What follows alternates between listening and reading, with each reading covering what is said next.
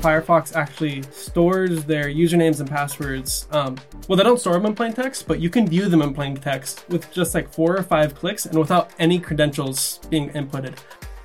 Hello, and welcome to another episode of the Security Tools Podcast.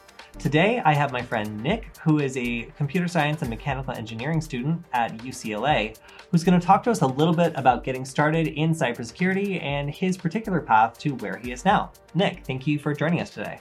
Yeah, thanks for having me on. This is to be fun. Yeah, so first of all, we met in the middle of computer science class uh, during my, I think, my second class. But we worked together on a couple of projects and ended up being colleagues at Nullbyte and then eventually working together uh, you're one of the presenters on Nullbyte channel, which has over 500,000 subscribers. So, uh, how exactly was it that you got from being a computer science student to being a presenter on one of the largest cybersecurity YouTube channels uh, there is? Well, yeah, um, I think it was a Python class we took together, and we didn't have the best teacher, but we kind of made the most of it. We formed our own little like, yeah, we formed our own little clique. Uh, he was a great guy, but like we, it was more we taught our each other Python and stuff. And we just ended up in the same group through a, mu- a mutual friend, um, Andronic. I'm sure you remember him. And like first we were just friends, you know, like we would talk in class, like classmates do. And then uh, I went to your house a couple times just to hang out. And then you started showing more of like what you did for like to actually make money, like working with Nullbyte, writing for um, Wonder How To and everything. And then um, first I started as just like like a side gig for me. Like I was still working like a minimum wage job at a gas station and everything. And like, hey, if you want to make some extra money, um, you can start working as a video producer. And I had some video experience growing up in Los Angeles naturally. And um, it evolved, yeah, it evolved from um, really just like watching the with the original video assistant, like watching how he did it, and then I was able to take over uh, behind the camera. But that's when like I started learning about cybersecurity because to be honest, I knew a little bit about programming, obviously from taking programming classes, but didn't know anything about cybersecurity until I started like talking to you about the content we're going to make for those videos. And once I started learning basic stuff, like um, like the first, very first thing you taught me was how a botnet works.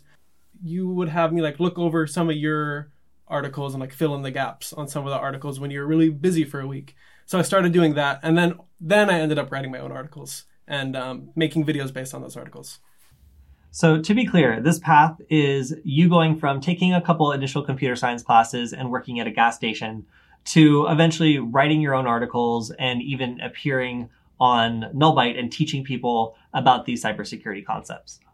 Yeah, yeah, and like I have a lot to thank to you because um, there's not really any like direct cybersecurity classes at community college, and those were like that was like the only way I knew how to learn things. And to learn cybersecurity, or at least how I learned cybersecurity, was just like communicating with you, and like I have a lot to thank to you for that as well. Yeah, well, right around the time I met you was also the time that I was getting involved in student organizations because you know, if you want a little bit more out of the classes than you're able to get, for example, you and I had a, a, teacher who maybe wasn't always remembering the difference between Python and other languages. So as a beginner, that was very confusing. And to really get what we needed out of school, we had to, as you said, kind of teach ourselves and, and gather our own resources. So really, uh, I found that we did a lot of really excellent work and we really learned a lot when we were trying to teach other people around us how to get more out of school and, and how to basically uh, be able to learn about subjects that might not be, you know, absolutely first and foremost when people think about just how to get an easy job. You know, I've always been really passionate about cybersecurity, and then just working with you on producing videos for Nullbyte, it became really clear to me that anybody who is, of course, you know, curious, uh, but also not afraid to know absolutely nothing about a topic and work through all the way from the start to the finish until they understand how it works. That's the path that any student can take to learn about cybersecurity or networking or computer science a lot of students kind of self self select themselves out of that and say they're either not interested in it or it's outside their field. But really, what's cool about it is when you find something that applies to you, or when you find something that does like make that connection. There's really a lot out there, and students can really help each other out in, in just finding things they're passionate about and then getting the right resources to be able to take it to the next level. Because we even did some things like hackathons and classes. And over the next year, we organized a student group called Leadership and Technology to do a bunch of different classes uh, that were both free for uh, student consumption, where people could come and watch it, but also pre recorded. So we actually taught the Computer Science Club a couple new tricks Uh, and while because we had the opportunity to do some video production work uh, working on Nullbyte, we were also able to go and start helping other student organizations start, you know, recording the classes they were doing and recording our own cybersecurity classes for uh, one terrible, terrible six week period. Yeah, actually, I wasn't able to ever make it to those because I was always busy working some minimum wage job or the other on Fridays. um, but I did watch the recordings. Yeah, and you would always tell me about um, what would go wrong or the different personality that would step up and try to get in the way. But it, it ended up working out in the end, always. It did. And in the end, it wasn't just you and me that were interested in cybersecurity. It turns out there were a lot of other people like Brandon or Andronic or, or some of the other people that stepped up to kind of fill the gap and teach other people about stuff they were passionate about. So I find that, you know, if people are aware that these careers are out there and they're aware that some of these things are actually within their reach, it, it's fun to work on them and it's fun to get together and and present these kinds of challenges and learn how to use code in this sort of way because you know we're learning all the skills we need to be good cybersecurity professionals. There's networking classes, there's eh, decent uh, computer science classes. But you know, it really was something we had to push for in order for us to be able to do more cybersecurity stuff on campus. And like you said, there wasn't really a clear career path where if you were curious, you could just take an intro to cybersecurity class and see if this is the kind of thing you would want to do. You kind of had to be more outgoing and not be afraid to know nothing about a subject and, and just try it even if it's not something that you saw yourself doing because you're not you don't uh, now that you're in ucla you don't consider yourself a cybersecurity major do you no, no. Um, mostly, yeah, mechanical engineering stuff. So thermodynamics, fluid stuff like that. But I still like keep up with it on the side, and I I take programming classes too, and that is close enough where I still feel like connected to the cybersecurity world. And do you feel like the cybersecurity experience you've had has made it easier for you to get jobs that were closer to your primary degree, um, just in terms of having a background in knowing or teaching about security?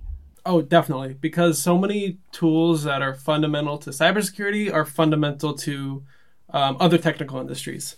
So, like, um, I interned at JPL during um, fall of last year, and one of the th- when I was talking to my mentor, um, one of the things that he said stood out was that I had experience with like Bash scripting and using the terminal and Linux, and all three of those things. Even though like I use Linux every day now, I, I would never even have touched if it wasn't like to learn a different um, to learn a cybersecurity tool that wasn't available on Windows, and like from from the small experience I have with like large technical organizations, they still use a lot of command line like file sharing tools. So like you got to know how to use SSH, you have to know how to use SFTP, stuff like that. And while it's basic, if you don't have any experience with it, it can be very intimidating. But like the context that cybersecurity gives those tools can like make it easier to learn stuff like SSH and SFTP. And so you're already comfortable with it and um, you can like adopt the organization's workflows a lot easier.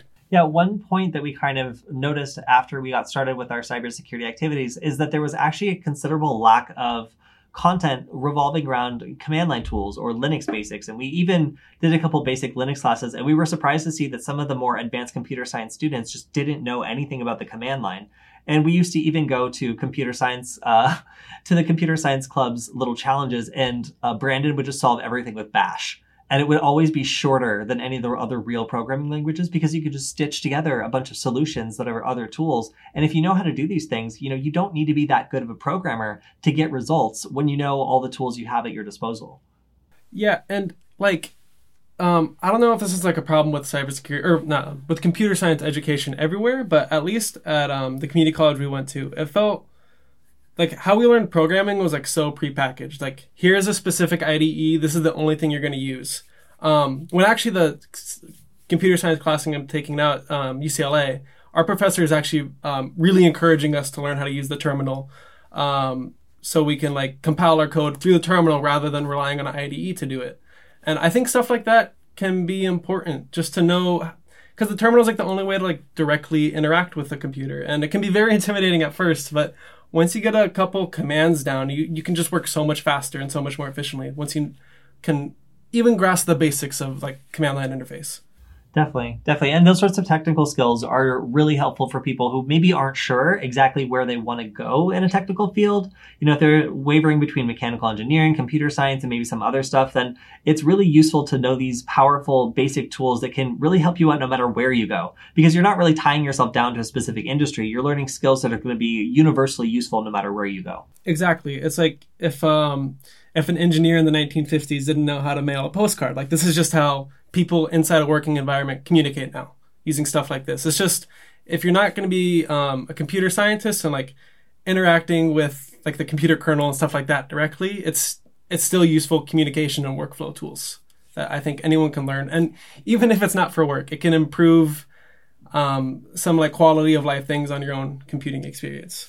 So your first job on our little team was actually not doing cybersecurity directly. You were in charge of video production. And what's kind of interesting about that is your kind of break into cybersecurity wasn't really reliant on your technical skill because you already had some, you know, some Python programming and C++ under your belt, but you weren't creating tools or doing actual research. You were making the tools and research consumable for people who were just getting started just like you.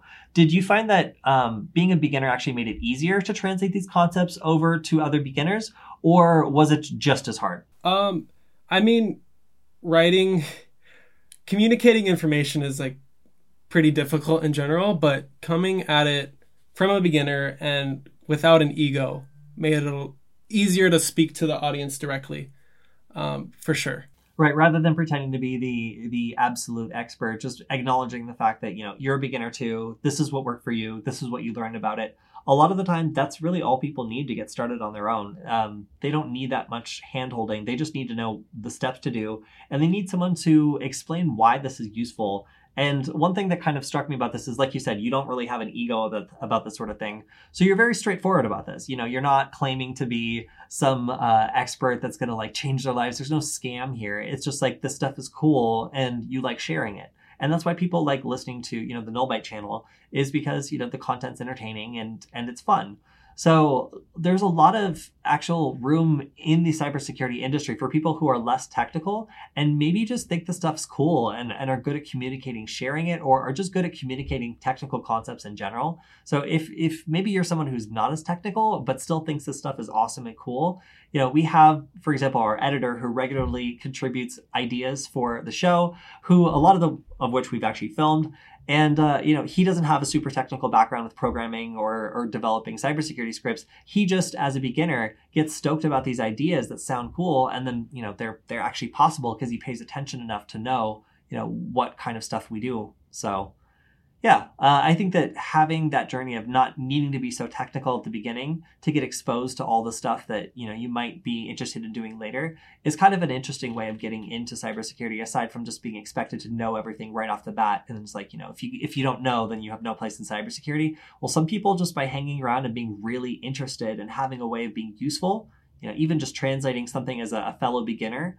Um, that can be a good way to get started in this industry when most people feel like you already have to have like a college degree or be heavily invested. Mm-hmm. And as I think like as like technology like keeps progressing and becomes more abstract, communicators like both like people communicating to clients and communicating to the public, it's going to become more like more of an important job, I guess. Just because like the gap of knowledge between the cutting edge of technology is going to just keep growing. It's going to become more complex and harder for a um, a layman to understand like what's really going on at the cutting edge of like this new technologies. And so I think there's going to be a big space for like technology and science communicators in the coming decades. I agree. And just having an engaging personality and a, a sense of curiosity and wonder about the stuff you're doing really really really helps. Because unless you're gonna you're like the most talented person in the world and you know absolutely everything about everything it really helps to just be likable and have people want to listen to you when you're talking about stuff that might be a little bit dry.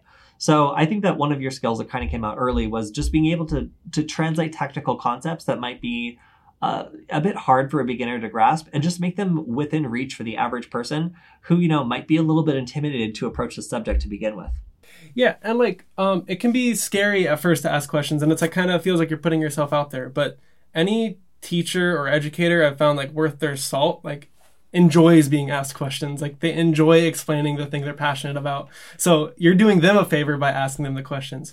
And if you find someone who's kind of being um, standoffish when you ask them a questions or they're being pompous, like try to find somebody else to learn from because they're, they're not they're not it. There's so many people out there who are passionate about any kind of subject you want to learn. Definitely. And speaking of all that, we got to go to the home of all of the cybersecurity marketing and business and hopefully sub passion that was uh, RSA for the first time. And you got your first look at not just the people like the ones that are at DEF CON, which are the fun weirdos, the people that are, you know, maybe have a bunch of rainbow colored hair and like to do a bunch of security work, more the people that were the suits, like people that own these businesses, people that operate cybersecurity uh, organizations. Like, what was your take on that? And keep in mind that many of them could be listening right now. Yeah, um, that was actually my first and only, I guess, uh, cybersecurity convention. Like, I was planning on going to DEF CON this year, but that's not going to happen because um, global events. Um, but yeah, RSA, I guess it really showed. I didn't think cybersecurity was such a big industry.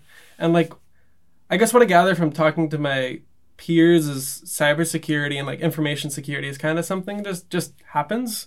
It it um, it's just taken care of for us, and uh, we don't really think about all the work and all the money that goes into protecting like users and businesses' data. And so I really got to see how much money there is behind in this industry firsthand it's pretty overwhelming. And also just running through the giant RSA crowd with like a camera crew and like a Teamster guy like like supervising us was a pretty surreal experience, especially because we uh, we decided to divvy up the interviews.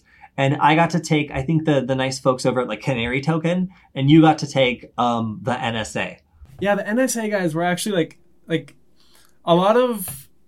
I didn't talk to like all the booths, obviously, but um, a lot of like the representatives there are mostly like business and marketing people. But the NSA like put like its engineers like front and center and i thought that was like super cool to like be able to speak with the people who um actually like wrote lines of the code. And um that year uh, the nsa was talking about i think ghidra is how you pronounce it? Yeah that they had just released ghidra. Yeah. Yeah and um yeah getting to pe- work with the people who didn't like they weren't like managers or like money people and that's important as well but like for me a nerd getting to talk to the people who actually wrote lines of code was like just awesome. That was really cool yeah, those dudes were a little stoic, but otherwise super cool. They also offered to let us uh, charge our phones there, and we politely declined. Yes, yeah, I remember that. uh, yeah. So, I mean, RSA is a for a beginner, especially, is probably kind of a an interesting way of being just woken up to the fact that there is so much money in this field that it comes down to you know differentiation. Like, are you? How do you be different from the next person over? And again, like that's where being a strong communicator is a way that a lot of people go. I mean, a lot of people that work in cybersecurity aren't necessarily technical. They're people that are really good at something else. That could be sales, it could be marketing, it could just be explaining to people how something works that's too technical for people at the top to have time to listen to. So you need your best communicator front and center so they can just explain things succinctly. Really, that's what a lot of these businesses rely on. So just getting to see the kind of the the money side of cybersecurity rather than the, the fun side where you get to see people breaking rules and writing code was uh, i think really a, a, good educational prospect for you as a beginner to know you know if you were to get into this industry what do the people who own these companies look like? Like and is that something that you want to do full time or is it something that while interesting might be something is more of a side job? And unfortunately, a lot of people have to go into that industry before they actually get to have that experience of seeing all these people and talking to them first. Yeah, and I guess like one quick thing is like a misconception I had going into RSA is um, I don't know if a lot of people share this, but when I think like cybersecurity, I mostly think of the offensive end. You know, like um, the hacker in the anonymous the anonymous mask trying to like break into the mainframe and like steal people's credit card information. But I guess um, like again like that that defense side and how big it is is more understated. Um, and me personally, I don't see myself ending up working in cybersecurity. Um, I'm I'm happy with uh, the ideas and the concepts I learned in mechanical engineering, and I ultimately want to do like research related to that. But I think even I think cybersecurity is interesting, and I think being um, I guess cybersecurity literate is like an important skill and like um, idea to have going into the 2020s and beyond. Definitely, definitely, and as you were getting into this, what kind of other people did you see gravitate towards cybersecurity as either something that they were just interested in or at least something they were willing to try? Um, from like who I talked to at our community college, it was mostly computer science and like IT people. When I tried to get people um, in other sciences, they seem it seems like nowadays a lot of people who go into a science major, um, like an engineering major that's not specifically cybersecurity or uh, that's not specifically computer science or IT, like they they pick mechanical engineering or uh, chemical engineering because they like math, but they don't like coding for some reason or their first exposure to programming wasn't good. And so they kind of just get like how a lot of people are scared of math. A lot of mechanical engineers are scared of programming, right? And I I think like I think most like the average person is learn like capable of learning almost anything, right? And it's like your first exposure is so important. So like back to the point. Um, unfortunately, it seemed like a lot of people who are into cybersecurity were had a background in like programming or um, networking or other types of IT. And I I personally didn't see too many people try to break the mold as I did. Hmm. Yeah, because you know we always get a couple people that are interested from maybe more. Actually, what was interesting is we had a lot of people from electrical engineering who ended up being super interested, and then we had some people from, as you said, IT and networking. Um, but also like fabrication and people that were more interested in like 3D printing and that sort of stuff. Those sorts of people like actually ended up being somewhat interested as well. So it was odd. It, it, uh, it wasn't always who I was expecting to be interested in maybe trying something new or or getting into something they hadn't tried before. But that curiosity and willing to be a total beginner at something, I think, was in some ways really key for people being able to take on something as uh, you know initially maybe dry or or self-selecting out of uh, it's, easy to self-select out of doing as cybersecurity because you know being a hacker sounds cool but when you get down to it it's a lot of sitting there and reading through documentation to figure out like why the thing is doing the thing it's doing and not everybody is curious enough to do that and not everybody is is willing enough to be an amateur and to suck at something uh, for long enough to to actually get the result that they're looking for. So i think that there's a a little bit of like you said just the the first exposure is super important. If you get presented with like beautiful wonderful candy that makes you feel like this is something you can do of course you're going to want to take the next step. But if you're also treated by someone who like confuses java and python and like constantly berates students for not uh, knowing the answers to to questions that have never been answered then you know you might come away you know wanting to to just not do all that as uh, i believe at least one student in our in that class changed his major as a result of that experience. yep. Yeah, he's doing he's doing uh, well right now. Actually, I think he changed it to physics. But oh yeah, oh. yeah, he wants to be the world's next um, Nobel Prize laureate. Or not the next one, but he wants to be a Nobel Prize or Nobel laureate one day. Well, during his acceptance speech, I hope he tells off our teacher for for berating him over his coat, which was excellent. Forcing him into that path drop your ego and like be willing to make mistakes is so important for like learning anything, like from riding a unicycle to cybersecurity, of course. And so I just think learning cybersecurity can teach you how to not know everything about a subject and like teach you how like kind of humble you, I guess, for lack of a better term. Like learning any skill like that and something especially as abstract and can sometimes be as dense as cybersecurity can just be good for you as a person as well. Definitely. And so, what was it like to actually take the step of participating and rather than just reporting on other people's tools or learning other people's tools, writing your first Ducky script or writing your first piece of software?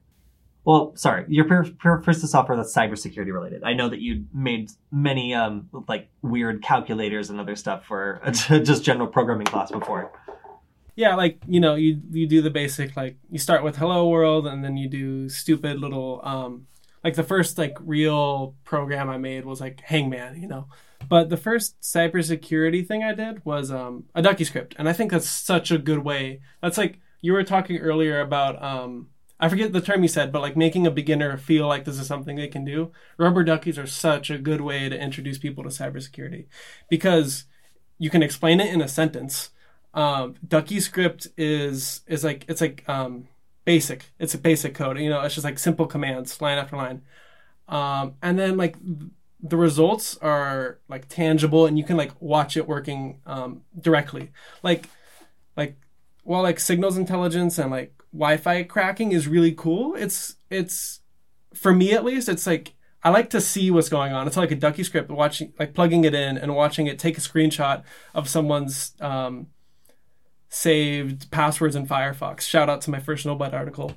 Um, that was like super cool for me because I got to watch it. Like I, I got to write the code, plug it into the computer, and then watch it happen. But like Wi like Wi-Fi password hacking, well, that's also cool. It kind of feels like well, the computer could be like it's just like I'm just watching a terminal, and I'm just like the computer could be lying to me. I know it's not, but that's just kind of like the psychological like thing in your head. But like yeah, rubber duckies, ducky scripts is like such such an awesome way to like get you introduced to the cybersecurity. I would say even programming, uh, writing uh, in Ducky script is basically just sitting there and taking all the actions you could do as a regular human sitting behind a keyboard and just scripting them out one by one until you can create the same result as you just sitting behind a screen and doing it. And people learn about delays, they learn about timing, they learn about all this stuff that you learn in a programming class, but instead of getting caught up with all the syntax and bad examples and sports analogies and whatever, they can just do their own thing, pick whatever makes sense to them and just learn how to script it totally organically. So yeah, I I'm glad that that was one of your first experiences with uh, with coding because some of this other stuff, when you try to get into it, it's a little bit discouraging because it doesn't work the first time. It doesn't have as much uh, immediate feedback. You don't get to iterate on it as quickly, and you don't uh, maybe understand why something happened because you don't have as much information. So I really like it because of how much information it gives people to you know adjust what they did and maybe do a better job or just otherwise have control over the learning process. Yeah, definitely. So you said your first script was uh, for stealing Facebook passwords. Can you describe what it did? Um, so actually it was so when you like log into any website or anything on um, a web browser, specifically Firefox is what I focused on. It the little tab pops up. It's like, would you like us to save your username and password? And it's like, yeah, you click yes. It's super convenient. I don't want to type out my 15 character password every time I log in.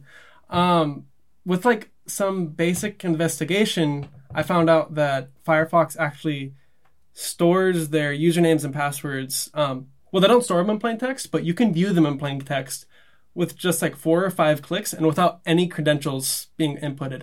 This actually got patched by Mozilla finally, so um, it's de- depreciated, so it doesn't work anymore. But for like a couple years, this worked. So basically, you'd plug in the um, USB rubber ducky, and it would open Firefox, navigate to where um, you can view um, all the say with usernames and passwords. It would click view, take a screenshot, and then I added um, functionality where it used Windows PowerShell to email it to a specified um, email address. So, how much skill would you say it would take someone to write a script like this? Would they need to be like a computer science student, or do you think they could get started doing this in like a like a couple days or a week or even a day of research? Yeah, I could I could definitely teach like you could a non-technical a person without a technical background could definitely learn how to do it pretty easily. It's like what you're saying. It's like, well, you think about what you would do to the computer, and then you look at like there's only like four or five different Ducky commands that you use, and you would see how does this action correlate to Ducky script, and then you just write that line. The only thing that was like, I guess, it wasn't advanced, but like a little bit beyond a beginner level was um, looking up the PowerShell code I needed to send the email automatically. But that was just learning how to use Stack Exchange. And that's another important skill for cybersecurity or programming or learning anything, especially in 2020, is just learning how to Google, learning how to use Stack Exchange and stuff like that. Like using the wealth of knowledge that exists on the internet and like harnessing it into your project. Do you think that might be why IT people and CS people take so well to cybersecurity because they have those research skills to answer questions? They're probably less frustrated even if they've never done it before. Yeah, I guess, and I, I it comes with like being growing up with the internet or like from the young age, just being able to access all the knowledge on the internet, yeah, definitely definitely helps with cybersecurity. So if somebody else wanted to take make a script and actually contribute to the hacker community, maybe they found something really interesting, like uh, the vulnerability you uh, well, I mean, I'm sure that other people found it too, but I mean, if you were able to find an interesting vulnerability and you wanted to contribute to the hacker community, you wanted to write your own Ducky script, or you wanted to actually just, you know, get other people excited about this as well, or share what you did, how would you recommend a beginner get involved? Well, if it's like something like um, you're able to actually do, like if you write a Ducky script that you think is useful, um, post the source code on GitHub, post it on, and then like link that source code on Reddit, link it on Twitter, post it on Hacker News, and just like get it out there. And if people think it's like interesting, they'll click it and they'll share it with their people. And then like what I learned, I was always like afraid of like posting stuff to the internet, but if someone finds it interesting, like people people are very active on this stuff, and if they find a use for it, they'll they'll use it and then they'll give you some feedback and uh, yeah.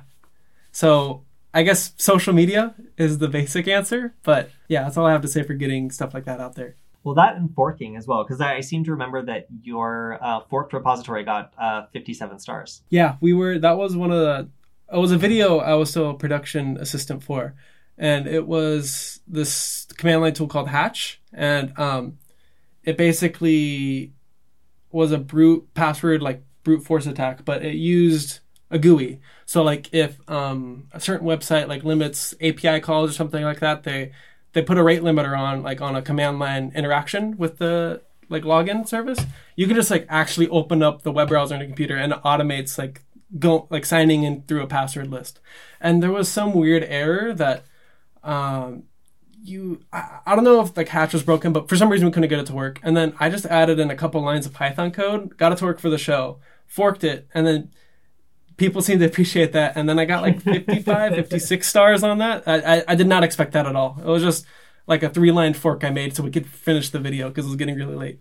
Well, that's also how I've made a lot of what I initially considered to be almost like shit posts, like um, GitHub forks, where I'm just like, this thing doesn't work. I know how to make it work because I've it's broken so many times now that I, I can see where it's breaking. It's just like if I just add this thing or if I just change this thing, it'll either do something extra or it'll work a little bit better. And there have been some things where, you know, somebody else does 95% of the work, but you just know how you could push it in a direction that's either a little bit better or maybe they didn't anticipate. That's really contributing to the hacker community because you know, even if you're not going to go into a cybersecurity career, you can still have great ideas and you can cr- you can contribute them provided you're cybersecurity limit literate uh, and you're you know connected to the community in that way where you're looking at other people's scripts uh, or you're looking for other interesting tools and you're not afraid to put yours out there if you think you have a good idea or if you have an interesting way of just putting a twist on someone else's code. Just don't you know say it's yours and then go around and, and, try to sell it or something. But if you want to just take a project out there that you think is awesome and make it do something even better then that's kind of the, the whole hacker spirit. Yeah, and people people who post their code like you don't have to feel like you're like plagiarizing or stealing. Like if as long as you give them credit, of course. But people post their stuff on GitHub knowing that people are gonna fork and use their code in different ways. If they didn't want people to do that, they would make their code private. So if people make their code public, it's and they have like the MIT license by default, they want you to riff on it. I think most people in the hackerspace they want you to riff on their work it's kind of like a compliment because that means people are actually using your um, your software or your scripts or whatever. Which means you made something that was actually useful. Exactly. Exactly. People like that. So now, having had this experience, um, what would you say? What kind of content was easier or harder uh, than expected to learn and work with? I guess a recent like since um, the quarantine again, I started make, producing videos again. So I've been like branching off into um, not producing videos, but being um, starring in the videos. So one thing that I didn't really branch, I didn't really get into during my first stint with Nullbyte was like um, networking. Like I watched you do it, but I never did it on my own. And like that goes back to what I was talking to earlier. Like you can't really see what's going on when you're networking or trying to um, intercept packets or anything. You kind of just have to trust what the computer's giving you, and that can be very challenging when you want to grab a very specific type of packet and you can't see it, only the computer can, and sometimes it doesn't want to relay that information to you. So I, am finding that like um, packet interception is has like a slightly steeper learning curve because when you're doing it wrong, you're not getting any feedback from the computer. I'm sorry, Nick. It just sounds like you're coming off hot from a bad date with Wireshark. yes, definitely. But in the end, I was I was able to tame the shark. uh, yeah, I would say, you know, USB rubber ducky, easy stuff. Like if you can work a computer, you can write a ducky script if you're willing to try. But once you get into stuff like Wireshark, it is it is intimidating and there's a lot going on. And like if you're not willing to sit through and, and really like not only understand what the, the program is telling you, but you know, understand the networking concepts behind it. It is a bunch of just gibberish. You know, like you have one thing you're looking for and all the stuff is scrolling over the screen. Like you don't know what any of it means. It can, especially Wireshark and, and Wi-Fi stuff can be especially overwhelming for beginners. There, yeah, there's so many different acronyms to learn. Like um, DCHP, I think I got that one backwards. Like um, DNS, DHCP, SSL, HTTP, and it's like stuff you might have seen as computer gibberish before, but keeping it all track in your head, it, it can be it can be a little overwhelming at first. But you know, with anything, it just takes some time and some perseverance, and you'll get it. Just think, for any time that you need to bullshit your way through a situation, you're going to be able to improvise the best techno babble ever. You're going to sound like someone, like an engineer on Star Trek. Yeah, and um, um, if you ever want to like make make yourself look like a really good hacker, you can use TCP dump, I think, and that just um, relays a bunch of garbage on your terminal, and people think you're a super cool hacker. I love TCP dump. It lets me know when the kid on front of me is on Facebook or live leaking community college. It also scares anyone around you who doesn't know, like who's never opened a terminal before. yeah, yeah. Hacker 101. If you want to get started with uh, with being a Wi-Fi hacker, run uh, ngrep or TCP dump, and just let it roll on your let it roll on your screen, and just immediate. If anyone does anything, just immediately look at them, look at their computer, look back at your screen. Yeah, and especially try to like coordinate it with like act, like if you see them clicking on their computer, try to like coordinate with that or something like that. Exactly. Exactly. Well, I'm glad you were able to finally uh, tame the shark. Wireshark, as I said, is is so much fun. But you mentioned you were actually getting more interested in networking stuff, and and honestly, once you get interested in the networking stuff, Wireshark becomes addictive. Like you really just it's so useful and you learn so much information that it's almost like you have a like a, a sixth sense where you can just like sense radio signals and like make sense of the i don't know. I'm just like i'm so enchanted by it because it, it allows me to have superhuman powers and like see stuff that like you know is through walls.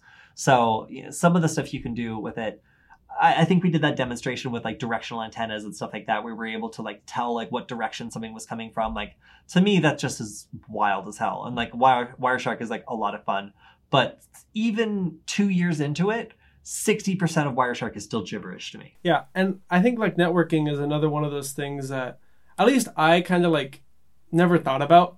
Like the router was just my Wi Fi box, it, it connected me to the internet, and I never thought about how.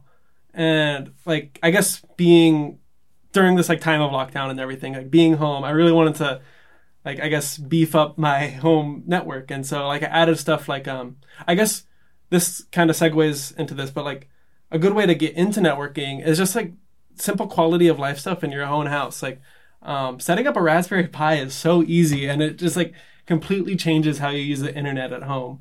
And then like you can riff on that. Like you can make like a, a media server, like so you can use Plex to watch um, all your legally obtained movies on your TV, and you can set up um, like a VPN in your house. So now now you don't only have um, your Pi-hole, which for anyone who doesn't know, a Pi-hole just basically it's like an ad block in front of your router, so it blocks any um, ad serving domains that try to go through your router. So you never see ads, even if you're on a phone using an app or anything like that. And then you can like set up a VPN in your house so you have ad free internet wherever you go. Um, and it, it, like it builds like networking stuff like that can like kind of build on itself so logically, and it's it's a good way to get into it.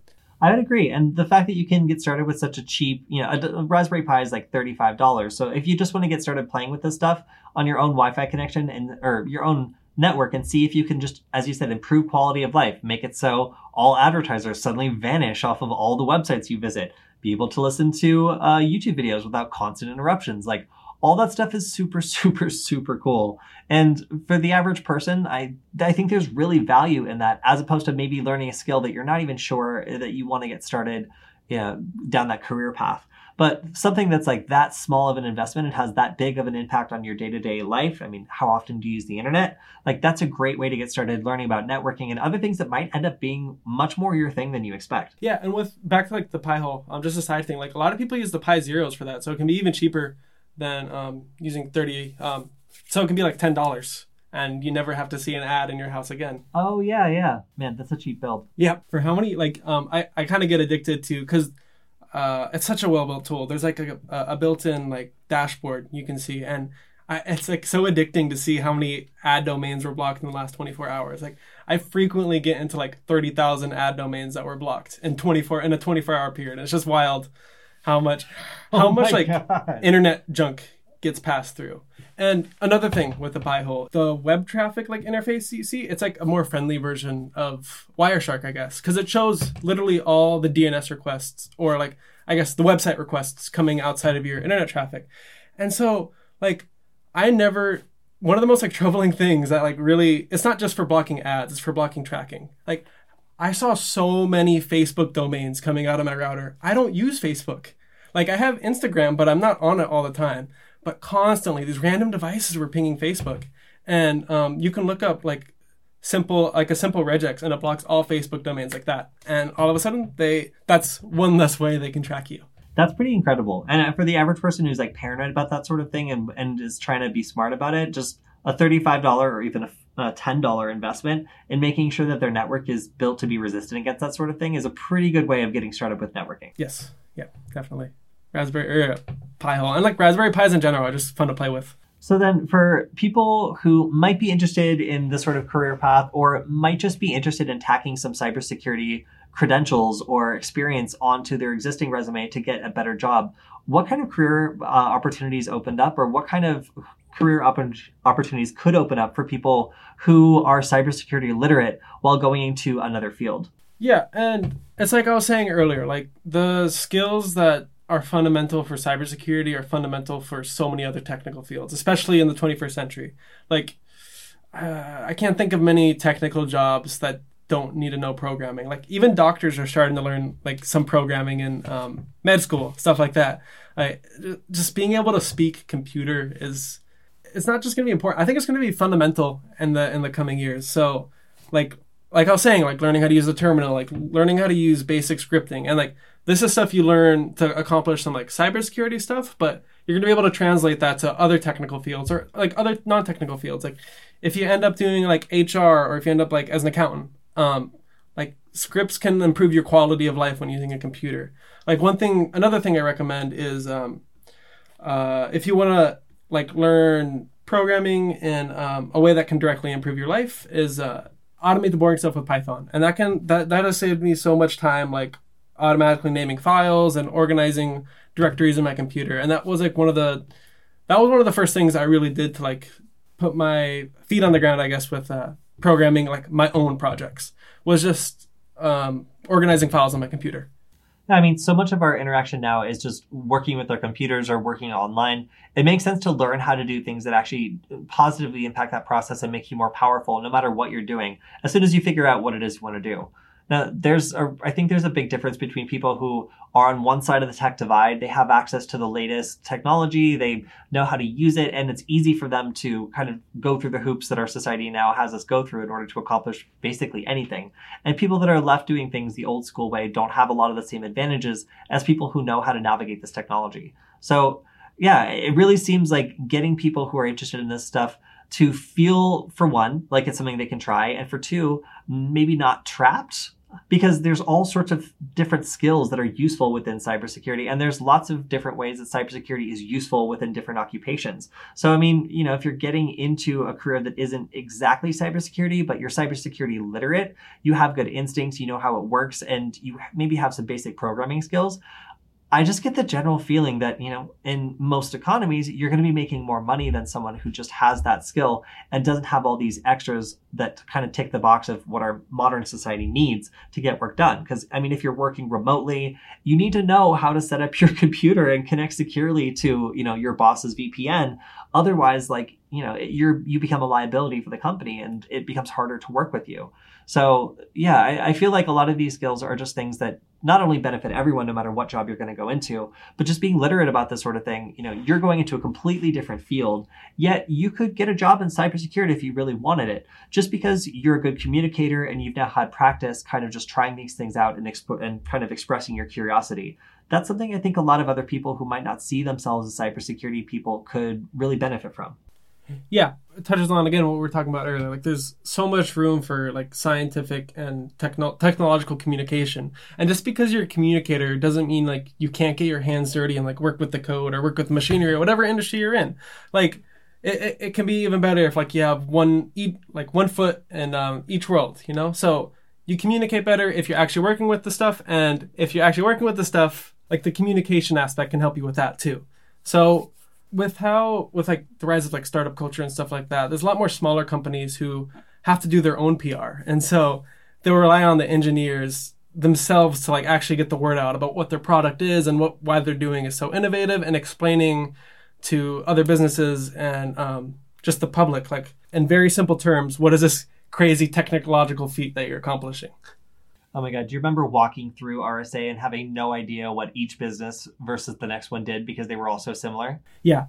yeah, and that's the struggle. It like it sounds like they're all providing like the same service. Like why why is this service protecting my client's data different than this service protecting my client's data? It's like yeah, I was it was very overwhelming. RSA was very overwhelming. All right. Well, for anybody that might be maybe just getting into college and interested in trying out some cybersecurity, or maybe anyone who has kids that they're trying to steer towards either a cybersecurity career or just help them indulge their curiosity in technology, or maybe they've just gotten in trouble at school for hacking into something, what would you recommend as a way for them to get into either the the side the whole hacker culture where there's other people supporting them or just kind of feel like you're contributing to the community at large. Well i guess like if you want to learn for yourself like obviously like nullbyte is a good resource and if you want to get started with um, linux like there's so many different guides on reddit stuff like that. And don't be afraid to like ask questions or post uh, to the document documentation or like ask a question on Stack Exchange, you know, and then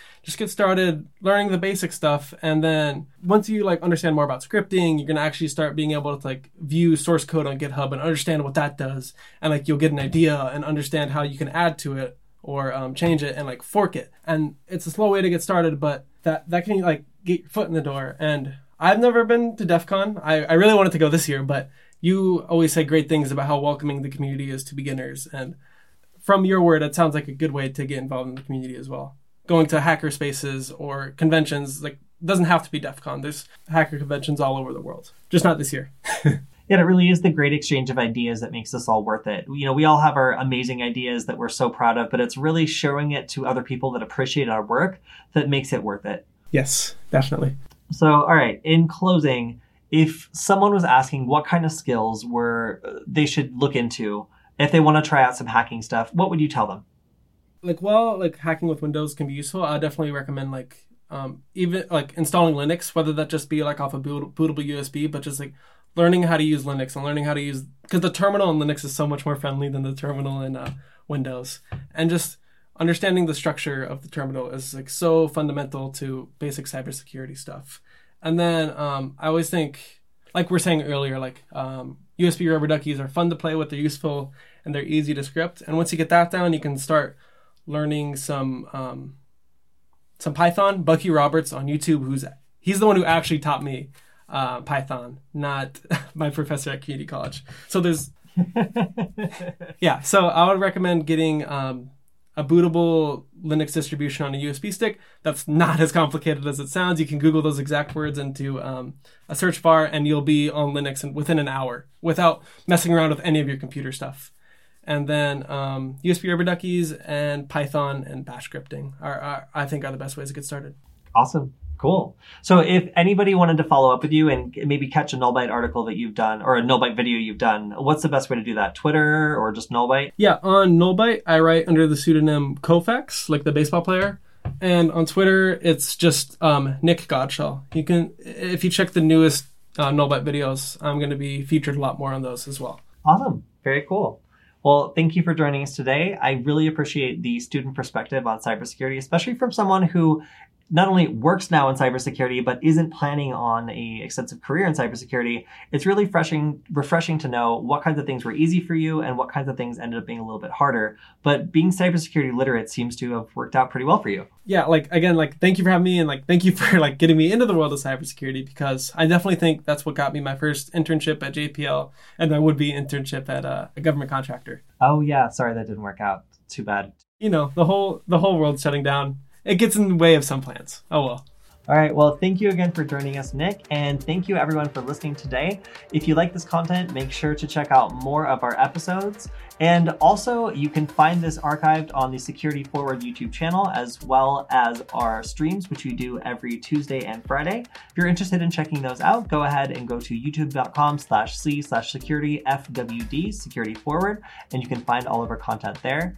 And if you're interested in catching hackers in your network or your system in general, you should check out Varonis, who has generously sponsored this podcast.